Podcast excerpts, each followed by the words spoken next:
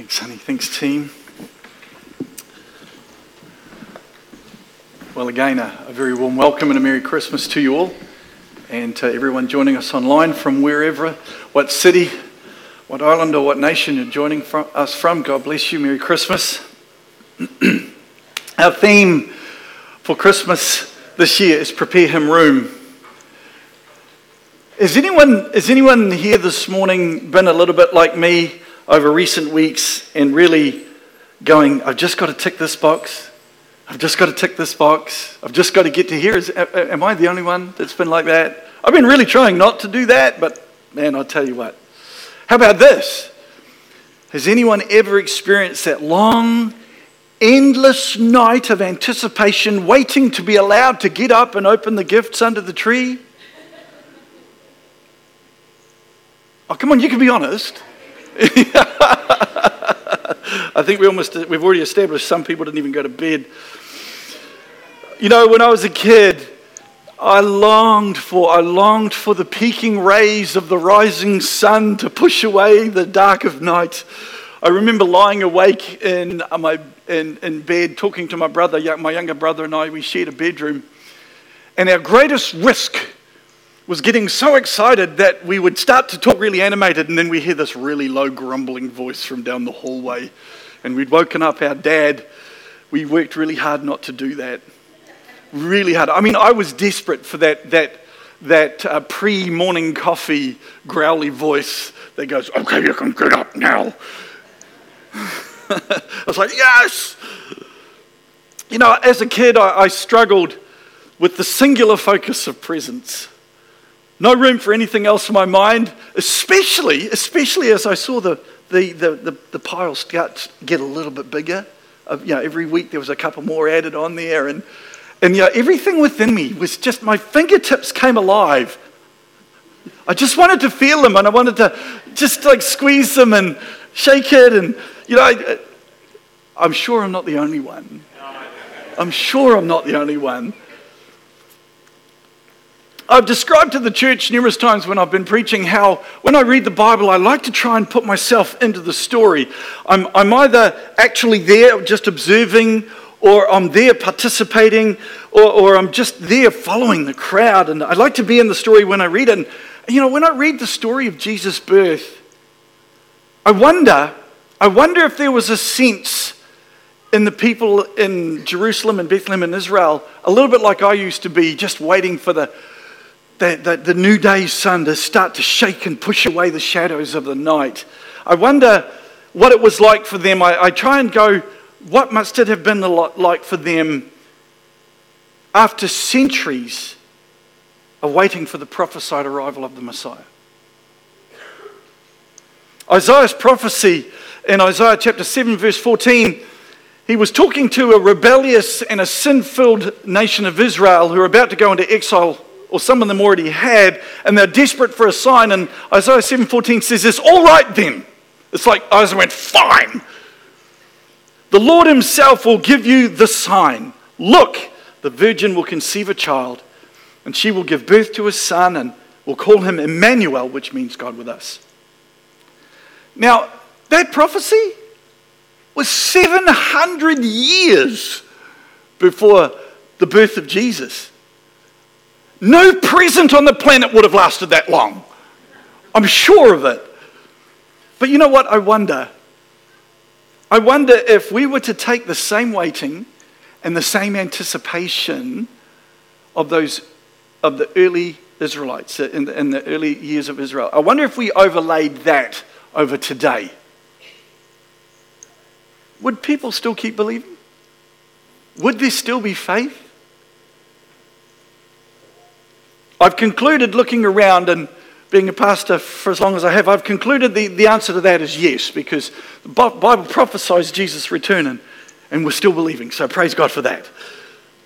But you know, in our instant coffee microwave world, I guess maybe sometimes we've lost the ability to wait, to develop the discipline of believing and holding on with faith, to prepare a room for the long awaited arrival that wait, that, that preparation, that patient endurance You know, these are something that every one of us must face, but it's not a conversation everybody wants to have.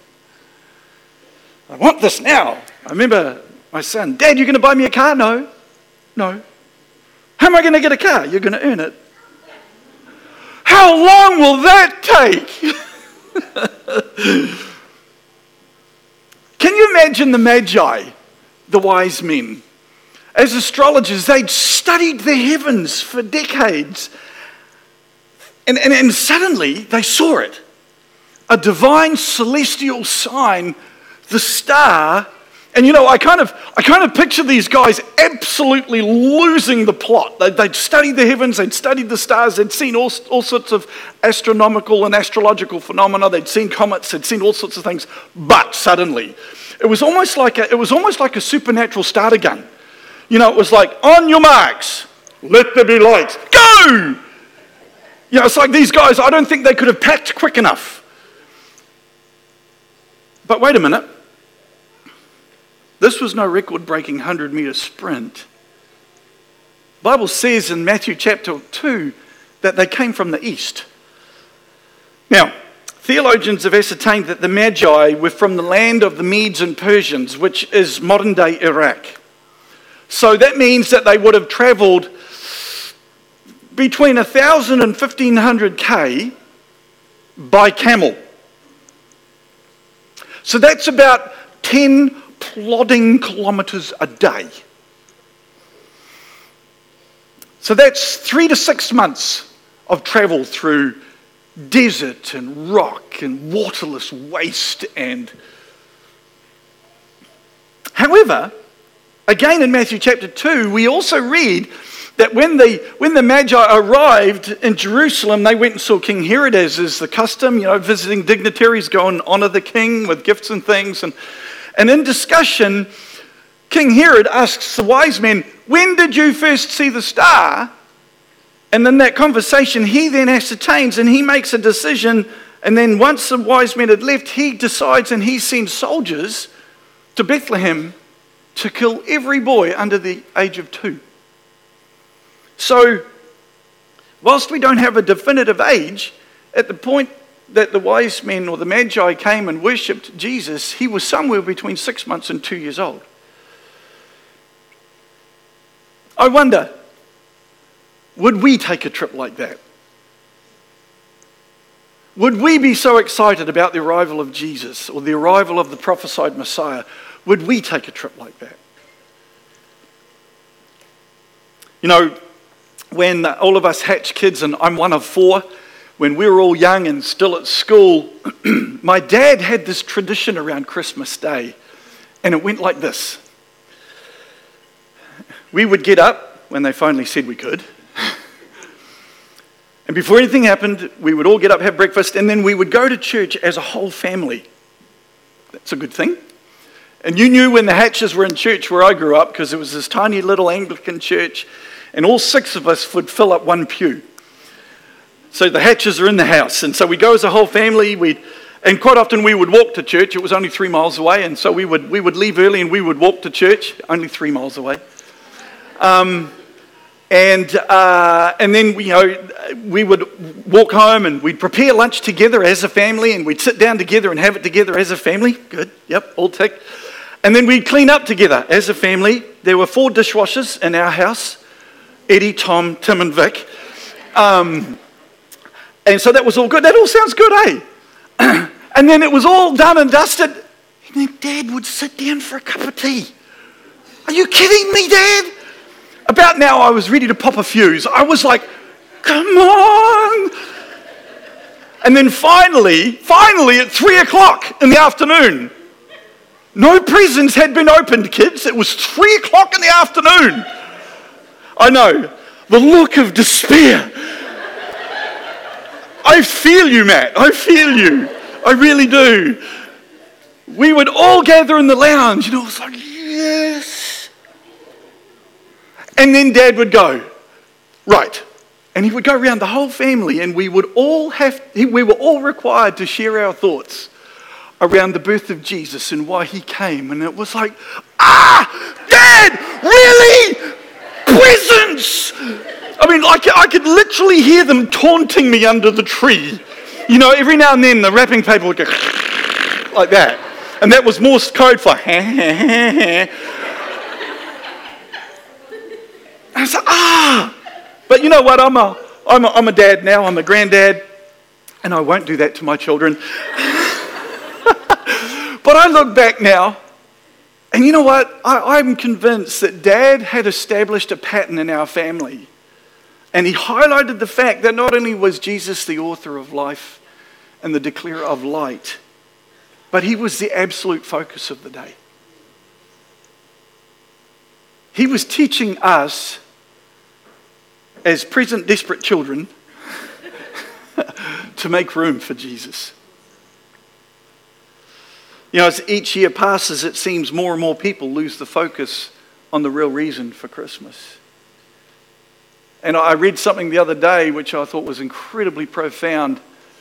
If we don't make room for Jesus, but we change Happy Holidays to Merry Christmas, all we're doing is changing the slogan. May I suggest this morning that instead of dwelling on the price we paid for things, can we pause and think about the price paid for us? Rather than turning to a store that can offer us savings, maybe let's make room, let's turn to a Savior who offered us his life. But you know what? I mean, it's been crazy. It's been absolutely crazy out there. Did you know Blenheim can have gridlock? Now, I know everyone from Auckland or a larger city, you're going, yawn. I tried to get down Grove Road twice the other day. I nearly had another birthday. but you know the crazy busyness that we experience now? Guess what? It's not new. It's not new. In fact, let's, let's all of us, let's place ourselves in, in, the, in the Christmas story now. And guess what? Okay, blink, blink, blink. We're now all in Bethlehem. And the reason we are all in Bethlehem because the government made another decision. Sorry, okay, I'll leave that there. Um, um, and the emperor required a census. And so, of course, everyone had to go back to their hometown. So, guess what? I'm just like, okay, you are now all in the lineage of David, and we all have to rock up to Bethlehem. Okay, we're all in Bethlehem now. And the, the Bethlehem, which is just this tiny little, little village, about three or four k's away from Jerusalem, suddenly overnight explodes. There isn't an Airbnb for love nor money. Hotels, forget it. Luke chapter 2, and Michaela read it so beautifully. Thank you, Michaela. At the time of the Roman Emperor Augustus decreed that a census should be taken throughout the Roman Empire. So, guess what? Bethlehem wasn't the only busy place on the planet. It was across the Rome, known Roman Empire, so that's a lot of places. And because Joseph was a descendant of King David, he had to go to Bethlehem in Judea. While they were there, the time came for the baby to be born, and she gave birth to her firstborn, a son, wrapped him in clothes, placed him in a manger because there was no guest room available for them.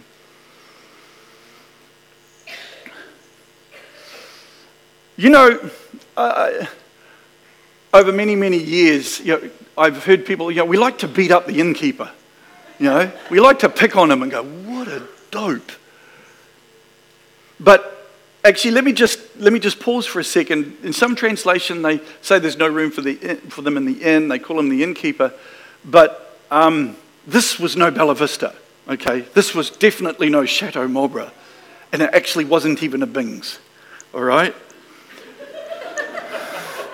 Those of you who are local know what I'm talking about. In actual fact, the truth is, this was probably a very large, very large home with rooms added to it so, if you dive into theology, quite often big homes were made with guest rooms and they were generally for extended family. If family just rocked up or if someone rocked up, then there was a guest room for them. But let's get back to the innkeeper. You know what? He wasn't a bad guy. He wasn't a bad guy at all. He was just a guy trying to get through the week. The craziest week he had seen in Bethlehem in his entire life. And definitely since he built his house, even with extra rooms. The house was full, the pantry was empty. the dining table was cleared and set. The sink in the kitchen was never empty, and suddenly there's a knock at the door. Full house, a million things going on. Then Joseph and Mary rocked up, and yet his house was full, and he's feeling the heat. He's feeling the pressure. He's got a full house. Joseph's there, Mary's there, absolutely exhausted from coming all the way from Nazareth with a donkey. She's carrying a baby. Can we stay? What do you do? he plays an incredibly important role in the Christmas story. He did exactly what most of us would do in a desperate situation try and come up with a solution, especially if we know it's someone special. Oh, but hang on a minute. He was so busy, his brain was doing a billion miles an hour. He's trying to figure out how am I going to get to the market? Who's going to kill the sheep? Have we got any cheese left? Someone go milk the goat. We got to change the sheets. No, no, they don't have sheets back then. Probably have to change the straw. He didn't even know who was standing at the door. His brain and his heart were so full with the immediate and the now, he had no room for anything extra. The sad thing here is that there is no room that was said to them. Actually, it set up a bit of a precedent for the rest of Jesus' life. Scripture records of another time when people said to Jesus, We've got no room for you. If we look at John chapter 8, verse 37, Jesus is in the middle of a conversation with the Pharisees, and this is what he seek, says to them You seek to kill me because my word finds no place in you. Now, if you go back to John chapter 1, it says, In the beginning was the Word, the Word was with God, and the Word was God. And the Word became flesh and dwelt amongst us. So, whilst Jesus is saying to the Pharisees, My word finds no place in you, you've got to remember, Jesus said, I don't say anything that I haven't heard my Father say. And so, if we put a capital W on that, it's like God was saying to the Pharisees, My word finds no place in you. You have no room for him. Imagine today, the church today saying to Jesus, Sorry, no room. It's a notion that's just wrong for believers now. Or is it?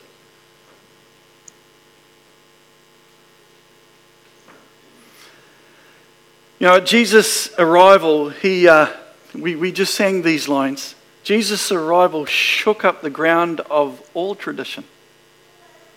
And it broke down the walls of Pharisaical religion. I wonder what that would look like today. The more years I put myself into the Christmas story, perhaps as the one answering the knock on the door, the more I see at times that I'm the innkeeper. Actually, more times than I'd like to admit. The song that Suzanne just sang, there's a line in it that says, Oh, our hearts as busy as Bethlehem. Hear him knock. Don't say there's no room in the inn.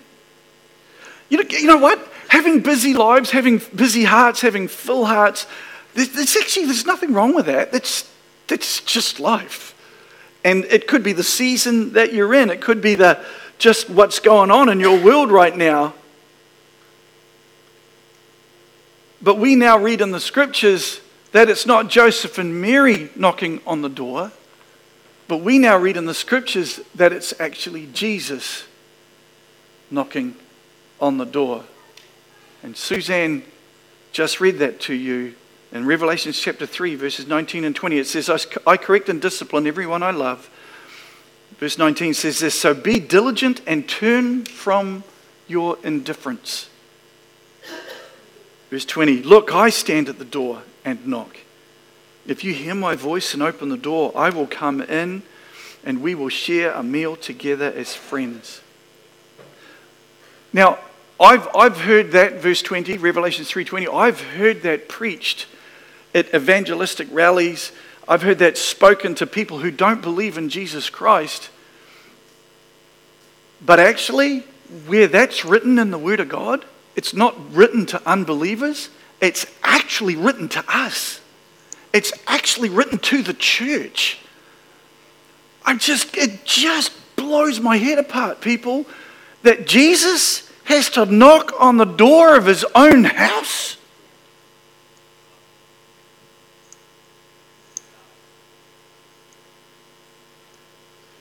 Honestly, you know, honestly, we believe and, and we love God and, and we love to worship Him. And, and for me, I, I, like I said, I, try, I put myself in the story and I sincerely hope I sincerely hope and imagine myself to be a gracious host who will serve and love Jesus.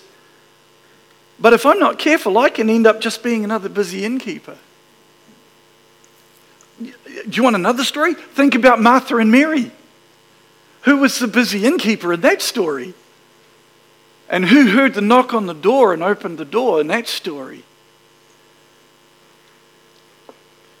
Even though time and time again humanity told the Son of God, we simply have no room for you, Jesus continues to tell humanity, I have more than enough room for you.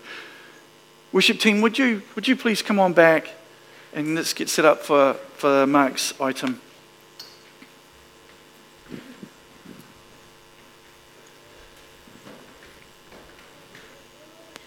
I want to read you on a scripture before Mark sings. And the scripture goes like this. This is in uh, John chapter 14. On the night before Jesus was crucified, he told his disciples, Do not let your hearts be troubled. Trust in God. Trust also in me. In my Father's house, there are many rooms. I want you to think about that. There are many rooms. If it were not so, I would have told you, I'm going to prepare a place for you. And if I go and prepare a place for you, I will come back and take you to be with me, that you may also be where I am. There it is, right there, folks. That's what we're helping. That's what we're hanging on to. The early, the early nation of Israel was holding on to the prophecy that a, that a, a Messiah was going to be born of a virgin. Now, guess what? We know that happened. But now we've got this promise, and this is from Jesus himself. And if I go and prepare a place for you, I will come back and take you to be with me so that you may be where I am.